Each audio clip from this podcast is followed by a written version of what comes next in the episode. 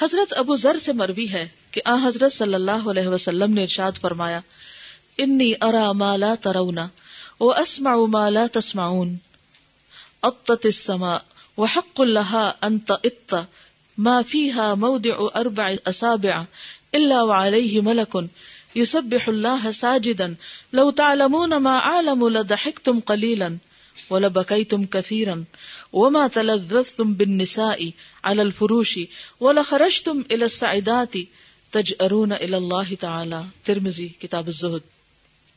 نبی صلی اللہ علیہ وسلم نے فرمایا، جو میں دیکھتا ہوں تم نہیں دیکھتے۔ جو میں سنتا ہوں تم نہیں سنتے۔ آسمان فرشتوں کے بوجھ سے کراہ رہا ہے، چرچرا رہا ہے۔ جیسے اگر دو تین لوگ اکٹھے کسی بیڈ پہ بیٹھ جائیں یا چارپائی پہ بیٹھ جائیں تو کیا ہوتا ہے؟ اس میں جو چرچراہٹ ہوتی ہے، اسی سے آپ اس بات کو سمجھیے کہ آسمان فرشتوں کے بوجھ سے چرچرا رہا ہے۔ حالانکہ آسمان بہت بڑی جگہ ہے، بہت مضبوط چیز ہے، لیکن اس کے باوجود وہ کراہ رہا ہے اور اس کا کراہنا حق بجانب ہے۔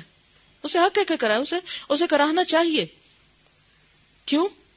کوئی چار انگل، کوئی چار انگل جگہ ایسی نہیں ہے جہاں فرشتے سجدے میں گر کر اللہ کی تسبیح اور تقدیس نہ کرتے ہوں۔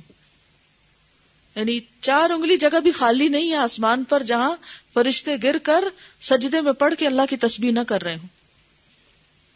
جن ممالک میں لکڑی کی چھتیں ہوتی ہیں نا، تو اگر گھر والوں کے علاوہ کوئی دس بارہ لوگ اور آ جائیں، تو فرش بول اٹھتے ہیں۔ مجھے یاد ہے کہ ایک مرتبہ کسی کا جنازہ تھا اور بہت سے لوگ آ گئے گھر میں۔ تو ایک خاتون تھی، ان کا جنازہ تھا۔ تو ہوا یہ کہ جیسے بیڈ روم میں لوگ فوت ہو جاتے ہیں تو اوپر کی منزل تھی، تو وہ جب لوگ زیادہ اندر گئے تو چھت گر گئی۔ یہاں تو پکی چھتیں ہوتی نا بعض ملکوں میں، لکڑی کی چھتیں ہوتی سب نیچے۔ لیکن آسمان کو تو اللہ تعالیٰ نے تھاما ہوا۔ ہے اور پھر آپ دیکھیے کہ کھڑے ہونے کا بھی ایک وزن ہوتا ہے، لیکن جب آپ بیٹھتے ہیں تو اور طرح کا وزن ہوتا ہے۔ اور جب آپ سجدے میں جاتے ہیں تو آپ کا پورا دباؤ ایک طرح سے نیچے پڑتا ہے نا۔ لوگوں جو میں جانتا ہوں، اگر تم جان لو تو ہنسنا چھوڑ دو اور زارو قطار روتے ہی رہو۔ عورتوں کے ساتھ بستروں پر لذت اندوز ہونا ترک کر دو اور گھروں سے باہر نکل کر راستوں اور میدانوں میں بھاگتے پھرو اور اللہ تعالیٰ ہی کی طرف جھک پڑو۔ یعنی اگر تمہیں یہ پتا چل جائے کہ آگے ہونے والا کیا ہے، تو تمہیں دنیا کی لذتوں سے رغبت نہ رہے۔ یہ اللہ تعالیٰ کی ایک رحمت ہے کہ اس نے یہ چیزیں ہم سے چھپا دی ہمیں خبر دی ہے لیکن ہمیں دکھایا نہیں۔ تاکہ دنیا میں ہم اللہ سے ڈرتے ہوئے رہ لیں اور ان جائز نعمتوں سے فائدہ اٹھاتے رہیں۔ لیکن یہ نعمتیں اس نے اس لیے نہیں دی کہ ہم ان میں اس طرح کھو جائیں کہ اللہ کی یاد ہی بھول جائے۔ مسند احمد میں حضرت حذیفہ سے مروی ہے کہ ہم آ حضرت صلی اللہ علیہ وسلم کے ہمراہ ایک جنازے میں شریک تھے۔ قبر پر پہنچے تو آپ اس قبر کی ایک جانب بیٹھ گئے اور آنکھیں پھرا پھرا کر قبر کے اندر نگاہ ڈالی یعنی چاروں طرف اچھی طرح گھما کے دیکھا۔ اور فرمایا المؤمن فیہ دغتتن تزول منها حمائلہ ویملع علی الکفار نارا. مسند احمد. اس کی سند ضعیف ہے لیکن معنی دوسری جگہ بھی ملتا ہے. مومن کو قبر میں بھیجا جاتا ہے، جس سے اس کے سینے کی ہڈیاں ادھر سے ادھر ہو جاتی ہیں اور کافر کی قبر آگ سے بھر دی جاتی ہے۔ ایک اور روایت سے ہمیں پتہ چلتا ہے کہ قبر ہر ایک کو دباتی ہے یعنی ہر ایک کو پریس کرتی اور جس کو زیادہ کرتی ہے، تو آپ صلی اللہ علیہ وسلم نے اپنے ہاتھوں کی انگلیاں ایک دوسرے کے اندر گھسا کے بتایا کہ اس طرح وہ پسلیاں ایک دوسرے کے اندر چلی جاتی ہیں۔ یعنی اتنا زیادہ بھیجتی۔ حضرت جابر سے مروی ہے، وہ کہتے ہیں کہ حضرت سعد بن معاذ کا انتقال ہوا۔ تو ہم حضرت صلی اللہ علیہ وسلم کے ہمراہ جنازے میں شریک ہوئے۔ آ حضرت صلی اللہ علیہ وسلم نے نماز جنازہ پڑھ لی۔ انہیں قبر میں اتارا گیا اور قبر برابر کر دی گئی۔ تو آپ دیر تک سبحان اللہ سبحان اللہ پڑھتے رہے۔ آپ کے ساتھ ہم بھی یہی پڑھتے رہے۔ پھر آپ نے اللہ اکبر اللہ اکبر کہنا شروع کر دیا۔ ہم بھی آپ کے ساتھ یہی کہتے رہے۔ بعد میں حضرت صلی اللہ علیہ وسلم سے دریافت کیا گیا کہ آپ نے پہلے سبحان اللہ پڑھا، پھر اللہ اکبر پڑھا۔ کیا وجہ ہے؟ آپ نے فرمایا، لقد تضايق على هذا العبد الصالح قبره حتى فرج اللہ عنه۔ اللہ کے اس نیک بندے پر عبد الصالح ہے، انہوں نے نیک کا ترجمہ نہیں نیچے کیا ہوا، اس لیے میں اپنے پاس سے ایڈ کر رہی ہوں۔ اللہ کے اس نیک بندے پر قبر تنگ ہو گئی تھی۔ بعد میں اللہ تعالیٰ نے اس کو فراخ کر دیا۔ لیکن کتنے لوگ ہیں جنہیں یہ پتا ہو، اور جب مردے کو قبر میں دفن کیا جاتا ہو، تو ان کا دھیان پیچھے ہو کہ اس وقت مردے کے ساتھ کیا ہو رہا ہے۔ بہت سے لوگ کیا کرتے ہیں اس وقت؟ جب جنازہ اٹھتا ہے تو بعد میں کھانے کی صفیں بچ جاتی کھانا پینا، بات چیت، میل ملاقات، ادھر ادھر کے قصے، کہانیاں، اور یہ جا وہ جا۔ مرنے والا تنہا اب اپنی قبر میں پڑا ہوا ہے، اور پیچھے والے ایک دوسرے کے پاس بیٹھ کے، ایک دوسرے کو گلے لگا کے، ایک دوسرے سے باتیں کر کے اپنا غم غلط کر رہے ہیں۔ اور یہ سب کے ساتھ ہوتا ہے۔ کیونکہ لوگوں کو اندازہ ہی نہیں کہ جانے والا اب کس حال میں ہے۔ جس کو جتنا پتا ہوتا ہے، وہ اتنا ہی زیادہ فکر مند اور غمگین ہوتا ہے۔ اور اس وقت جانے والے کے لیے دعا کرتا ہے۔ جیسے نبی صلی اللہ علیہ وسلم مردے کو دفن کرنے کے بعد خود بھی دعا کرتے، صحابہ کو بھی کہتے کہ تم دعا کرو کیونکہ اللہ کے اس بندے پر اب حساب ہو رہا ہے۔ صحیح بخاری میں حضرت ابو سعید رضی اللہ عنہ سے مروی ہے۔ وہ کہتے ہیں، آ حضرت صلی اللہ علیہ وسلم نے ارشاد فرمایا کہ جب مردے کو جنازے میں رکھ کر لوگ کندھوں پر اٹھا کر چلنے لگتے ہیں تو اگر مردہ صالح اور نیک ہے تو کہتا ہے مجھے جلد سے جلد لے چلو۔ یعنی مجھے اپنے قبر میں جانا ہے۔ اور اگر صالح اور نیک نہیں ہے تو کہتا ہے افسوس، تم لوگ مجھے کہاں لے جا رہے ہو؟ اور اس کی یہ آواز انسانوں کے علاوہ ہر چیز سنتی ہے۔ اگر انسان اسے سن لے تو حیبت اور دہشت کے مارے بے ہوش ہو کر گر پڑے۔ یہ روایت کہاں ہے؟ صحیح بخاری میں۔ یعنی جو لوگ کافر ہیں یا مشرق ہیں یا فاسق ہیں یا منافق ہیں، یا اللہ کے نافرمان ہیں، جب انہیں دفن کرنے کے لیے لے جایا جاتا ہے تو وہ ایک طرح سے چیختے چلاتے ہیں۔ لیکن یہ آواز انسانوں کے علاوہ ہر چیز سن رہی ہوتی۔ ہے اللہ تعالیٰ نے اپنی رحمت کے ساتھ انسانوں کو نہیں سنوایا، ورنہ ہم میں سے ہر شخص پاگل ہو چکا ہوتا ہے ایسی آوازیں سن سن کر۔ کیونکہ آپ نے دیکھا ہوگا کہ جو لوگ کبھی کسی حادثے کو دیکھ لیں یا کسی پریشان کن منظر کو کتنے عرصے بعد تک وہ ایک شوق کسی کیفیت میں ہوتے ہیں یعنی وہ غم اور پریشانی سے نکل نہیں پاتے اور کہاں یہ کہ قبر کی کوئی چیخیں اور آوازیں سن لے اور وہ فریادیں سن لے، پھر کون آرام سے رہ سکتا ہے؟ یعنی فتنت القبر جو ہے، اس سے ایک طرح سے سبھی گزرتے ہیں اللہ ماشاء اللہ یعنی زمین بتاتی ہے کہ ہاں اب تم میرے پاس واپس آ گئے ہو۔ یعنی اس کو دبوچتی ہے زمین۔ مومن کے لیے یہ دبانا ایسا بھی ہو سکتا ہے جیسے ماں بچے کو گلے لگاتی۔ اور کافر کے لیے وہ ایک مصیبت کا دبانا ہو سکتا ہے۔ مسند احمد میں حضرت ابو اماما سے مروی ہے کہ آ حضرت صلی اللہ علیہ وسلم نے فرمایا، قیامت کے دن سورج ایک میل قریب ہو جائے گا، اس کی گرمی اس قدر زیادہ ہوگی کہ اس سے لوگوں کے دماغ اس طرح کھولنے لگیں گے جس طرح چولہے پر ہنڈیا کھولتی ہے۔ اور لوگ اپنے اپنے گناہوں کے مطابق پسینے میں غرق ہوں گے۔ کوئی گھٹنوں تک، کوئی پنڈلیوں تک، اور کچھ ایسے ہوں گے جو کمر تک ڈوبے ہوں گے، اور کچھ ایسے بھی ہوں گے جو منہ تک ڈوبے ہوئے ہوں گے۔ اسی مسند میں حضرت ابن عباس سے مروی ہے کیا حضرت صلی اللہ علیہ وسلم نے ارشاد فرمایا قولو حسب اللہ و نعم الوکیل اللہ توکلنا، مسند احمد۔ لوگوں، تم یہ پڑھا کرو، اللہ تعالیٰ ہمارے لیے کافی ہے اور وہ اچھا وکیل ہے اور ہم اللہ تعالیٰ ہی پر بھروسہ رکھتے ہیں۔ حضرت ابن عمر سے مروی ہے کہ آ حضرت صلی اللہ علیہ وسلم نے ارشاد فرمایا، من تعظم فی نفسه او اختال فی مشیته لقی اللہ وهو علیہ غضبان۔ جو شخص اپنے آپ کو بڑا سمجھے گا یا فخر اور غرور سے چلے گا، تو قیامت کے دن وہ اللہ تعالیٰ کے حضور میں اس طرح آئے گا کہ وہ اس پر سخت غضبناک ہوگا۔ کیونکہ تکبر انسانوں کو زیبی نہیں دیتا۔ بڑائی صرف اللہ کی ذات کے لیے۔ قرآن پاک میں بھی ایک اور آیت میں آتی ہے نا یہ بات۔ ان اللہ يحب من کانا مختالن فخورا۔ اللہ تعالیٰ کسی ایسے بندے سے محبت نہیں کرتا جو اترانے والا، اکڑنے والا اور فخر کرنے والا ہو۔ اور یہ اتراہٹ پھر کہاں ظاہر ہوتی ہے؟ چال میں۔ اور یہ بات بھی بڑی بری ہے کہ کوئی شخص اپنے آپ کو بڑی چیز سمجھے۔ عام حالات میں تم کہتے نہیں، ہم تو اپنے آپ کو کچھ نہیں سمجھتے۔ لیکن کیا کرائٹیریا کیا میزان ہے کہ ہمیں پتا چلے کہ ہم اپنے آپ کو کچھ سمجھتے ہیں یا نہیں؟ مثلاً، کوئی بتائے گا؟ جی۔ جب کوئی ہمیں تنقید کرے، جب کوئی ہمیں نصیحت کرے، تو پھر ہمارے دل میں اس شخص کے بارے میں کیا خیالات آتے ہیں؟ چلیے، انسانی فطرت ہے، کمزور ہے انسان، خیالات آ بھی جاتے ہیں، لیکن پھر کچھ لوگ ان خیالات کو جگہ دے دیتے ہیں ہمیشہ رہنے کے لیے اندر۔ اور جن کے اندر آجزی ہوتی ہے، وہ کیا سوچتے ہیں؟ کہ اللہ کے پیغمبروں کو اتنی بڑی بڑی باتیں کہہ دی گئی اگر مجھے کسی نے اتنی سی بات کہہ دی تو کیا ہوا؟ وہ ایک کان سے سنتے اور دوسرے سے نکال دیتے اور جی ہاں جب ہم یہ ایکسپیکٹ کریں کہ دوسرا ہمیں سلام کرے اور ہم اس انتظار میں رہیں کہ یہ سلام کرتا ہے کہ نہیں کرتا، اور خود اس بات کی کوشش نہ کریں کہ آگے بڑھ کر جا کے خود ہی سلام کر لیں۔ تو اس سے پتا چلتا ہے کہ آپ اپنے آپ کو بڑی شاید سمجھ رہے ہیں۔ جی۔ جب کوئی کام کرے تو اس کی تعریف نہ کرے انسان اور کہے ہم تو اس سے بھی اچھا کر سکتے، اس نے کیا کیا؟ اور کیا علامتیں ہوتی ہیں؟ اپنے سے چھوٹے نہیں کسی بھی اعتبار سے چھوٹے کے ساتھ رویہ اچھا نہ ہو، اسے اگنور کرے، انسان پرواہ نہ کرے، اس پہ توجہ نہ دے، اور ایروگنس کی کوئی علامت اور اپنے آپ کو دل میں بڑا سمجھنے کی جی آپ بتائیے۔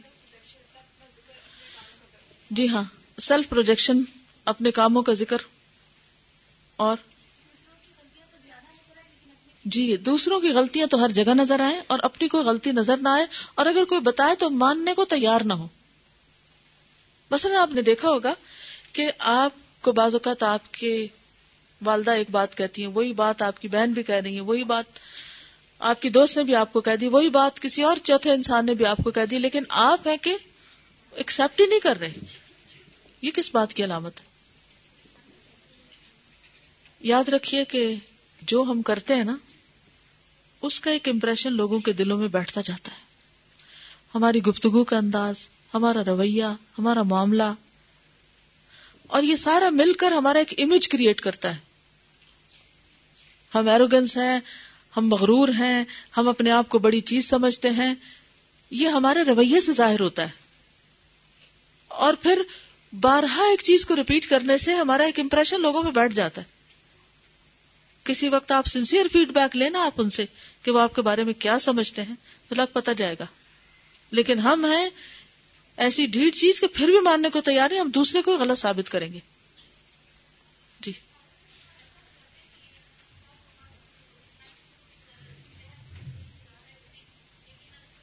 دیکھیں کسی کے کہنے سے تو بات نہیں ہوتی، وہ ایک ہوتا ہے حقیقی معنوں میں کسی کی فیڈ بیک اور ایک ہوتی ہے صرف اپنے اوپر سے بلا اتارنے کے لیے دوسرے کو لیٹ ڈاؤن کرنا۔ ان دو میں فرق ہوتا ہے۔ ٹھیک ہے نا؟ ان کے دل مان رہے ہوتے ہیں، کیونکہ اللہ تعالیٰ صرف زبانوں کو تھوڑی دیکھے گا۔ وہ تو دلوں کو بھی دیکھے گا نا، کہ ان کا دل کیا گواہی دے رہا تھا۔ مثلاً آپ نے کسی کو ایک اچھی بات بتائی، بات بہت اچھی تھی اور اس کے دل کو بھی اچھی لگی، لیکن اس کا جو تکبر تھا، اس نے اسے اس بات کو ماننے نہ دیا۔ اور زبان سے وہ آپ کے خلاف بولنے لگا کیا اللہ تعالیٰ صرف زبان کی بات لے لیں گے وہ دل کی بھی دیکھیں گے کہ دل میں کیا تھا اس کے تو ایسی باتوں کی فکر نہیں کریں جی آپ فرمائیے بالکل بعض اوقات ایسا ہوتا ہے کہ ہم ہی میں سے کوئی ایک ہم پر امیر بنا دیا جاتا ہے یا ہم سے چھوٹا کسی اعتبار سے تو کتنے لوگ ہوتے ہیں جو اس کی بات سننے کو تیار ہو جائیں یا ماننے کو تیار ہو جائیں یا اسے اس کی اتارٹی کو قبول کریں۔ اور یہ اس وقت مسلمانوں کا بہت بڑا مسئلہ ہے۔ ہم میں ڈسپلن نہ ہونے کی ایک بہت بڑی وجہ یہ کہ ہم کسی کی بات ماننا ہی نہیں چاہتے۔ ہم سب کو اپنے سے چھوٹا سمجھتے جی ہاں بعض اوقات یہ ہے کہ کہتے نہیں بھی، لیکن آنکھوں سے ایسی لکس دیتے ہیں کہ دوسرے کو حقیر کر دیتے ہیں۔ اس سے بھی پرہیز کرنا چاہیے۔ کیونکہ یہ جو ایروگینس ہے نا اور خود کو بڑی چیز سمجھنا، یہ بہت ہی نقصان دہ چیز ہے۔ اور یہ بڑی مشکل سے نکلتی ہے انسان کے اندر سے۔ تو مختلف مواقع پر اپنا جائزہ لیا کریں کہ لوگوں کی نصیحت کا آپ کے اوپر کیا اثر ہوتا ہے؟ تنقید کا کیا اثر ہوتا ہے؟ لوگوں کے رویے کے جواب میں آپ کیا رویہ اختیار کرتے ہیں؟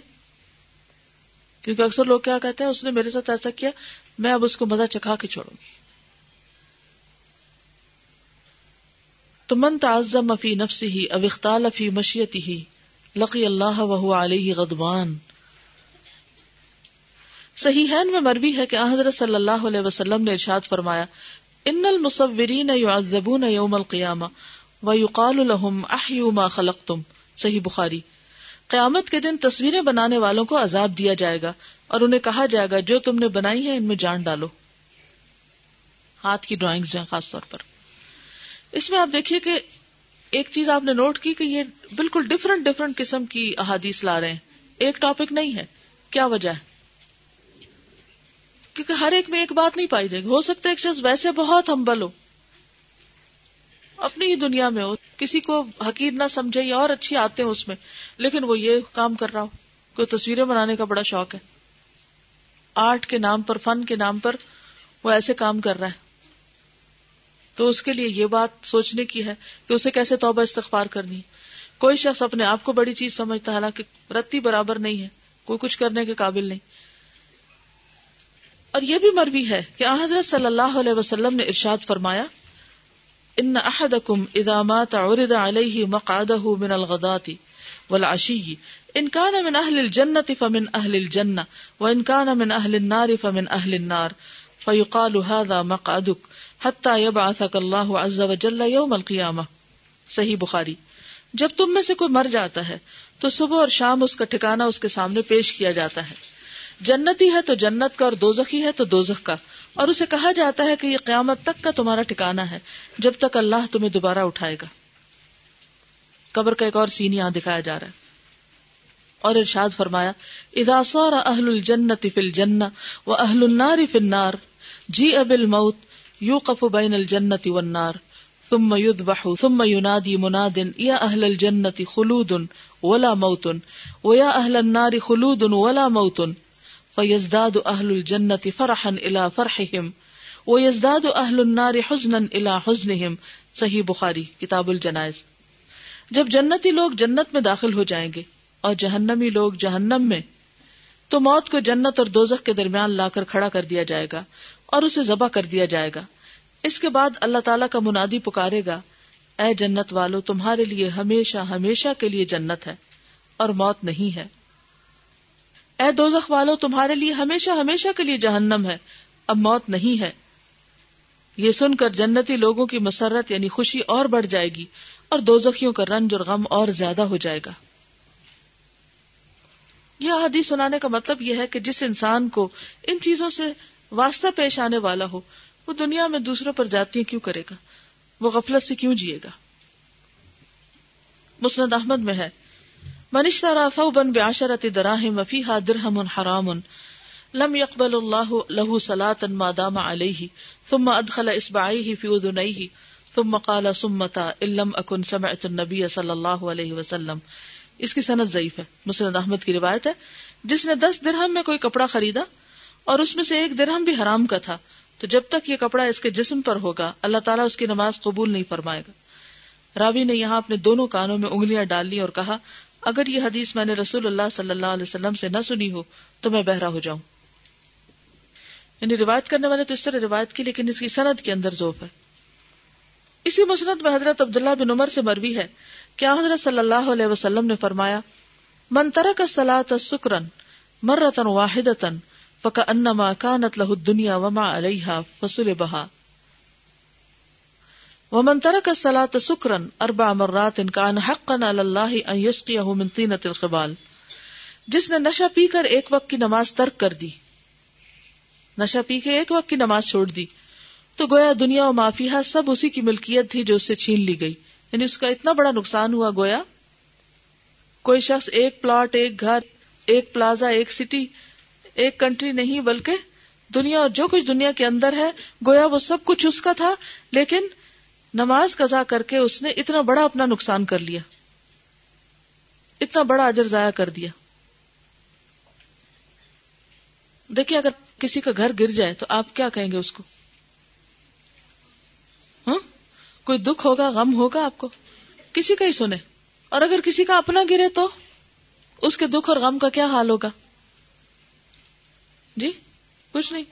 سو رہے ہیں۔ پھر بولے نا، بہت زیادہ دکھ ہوگا۔ بولتے کیوں نہیں؟ یہاں تو بہت کھوئے ہوئے ہیں، یا پھر یہ کہ اب، ہم؟ ڈر گئے ڈرنے ہی کی بات ہے۔ ایک اور حدیث سے پتہ چلتا ہے کہ جس کی اثر کی نماز گئی اس کا گویا گھر اور گھر والے سب تباہ و برباد ہو گئے۔ وہ صحیح حدیث ہے وہ۔ اور یہاں خاص طور پر نشہ پی کر۔ کیونکہ ایک وقت تھا نا جب لوگوں کو نشے کی حالت میں نماز سے دور رہنے کے لیے کہا گیا۔ تو اب کوئی کہے کہ اچھا کون سا مجھے شراب سے منع کیا گیا؟ تو ٹھیک ہے، میں نشہ کر لیتا ہوں۔ اور کیونکہ اس وقت ابھی شراب پہ پابندی نہیں لگی تھی۔ اور اگر نماز نکل گئی تو میں تو ہوش میں نہیں تھا، مجھے تو کوئی فرق نہیں پڑتا۔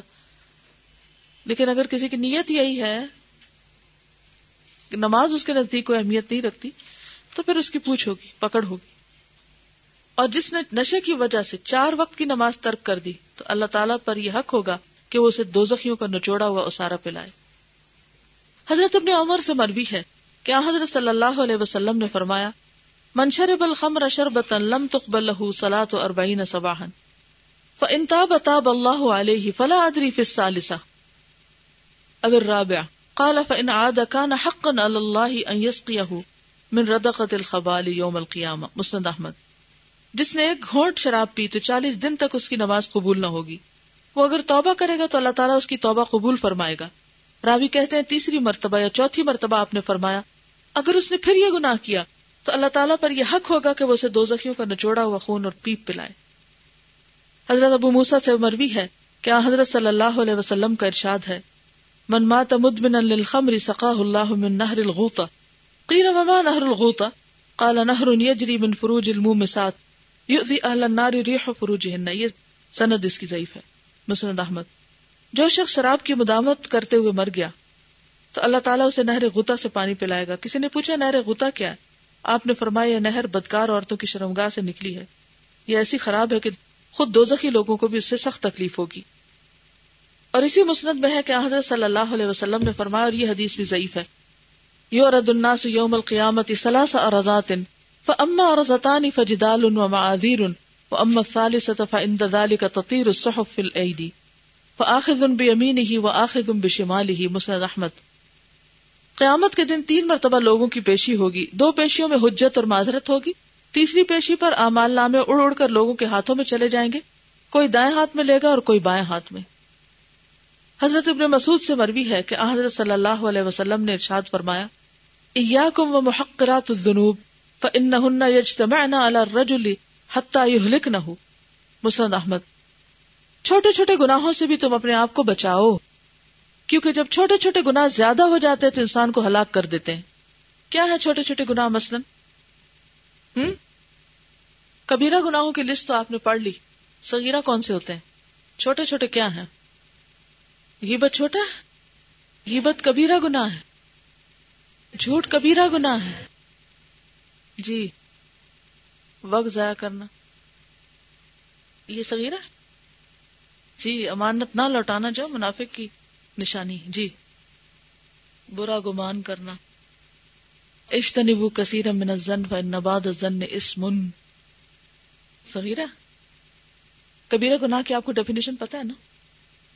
جس پر تحدید ہو۔ جی چلیے، اس پر مزید سوچئے کل تک۔ صغیرہ گناہ کون سے ہے بات یہ ہے کہ ہم کو پتا ہی نہیں تو ہم نے بچنا کیا ہے۔ کیونکہ ہم تو مطمئن ہیں کہ ہم تو کوئی غلط کام کرتے ہی نہیں۔ اس کے بعد آپ نے اس کی مثال پیش فرمائی کہ جب لوگ کسی صحرا میں منزل کرتے نہیں اترتے ہیں اور کھانا پکانے کا وقت آتا ہے، جیسے پکنک وغیرہ، کوئی لکڑی لے آتا ہے، کونٹ کی مینگنی آتا کہ ڈھیر لگ جاتا ہے، پھر آگ جلائی جاتی ہے اور جو کچھ اس میں ڈالتا ہے سب جل جاتا ہے۔ تو اسی طرح صغیرہ گناہ بھی جلانے کے لیے ڈھیر بننے کو کافی ہے۔ آخر دعوانا ان الحمد للہ رب العالمین. سبحانک اللہم و بحمدک، نشہد اللہ الہ الا انت، نستغفرک و نتوب الیک. السلام علیکم و رحمت اللہ وبرکاتہ.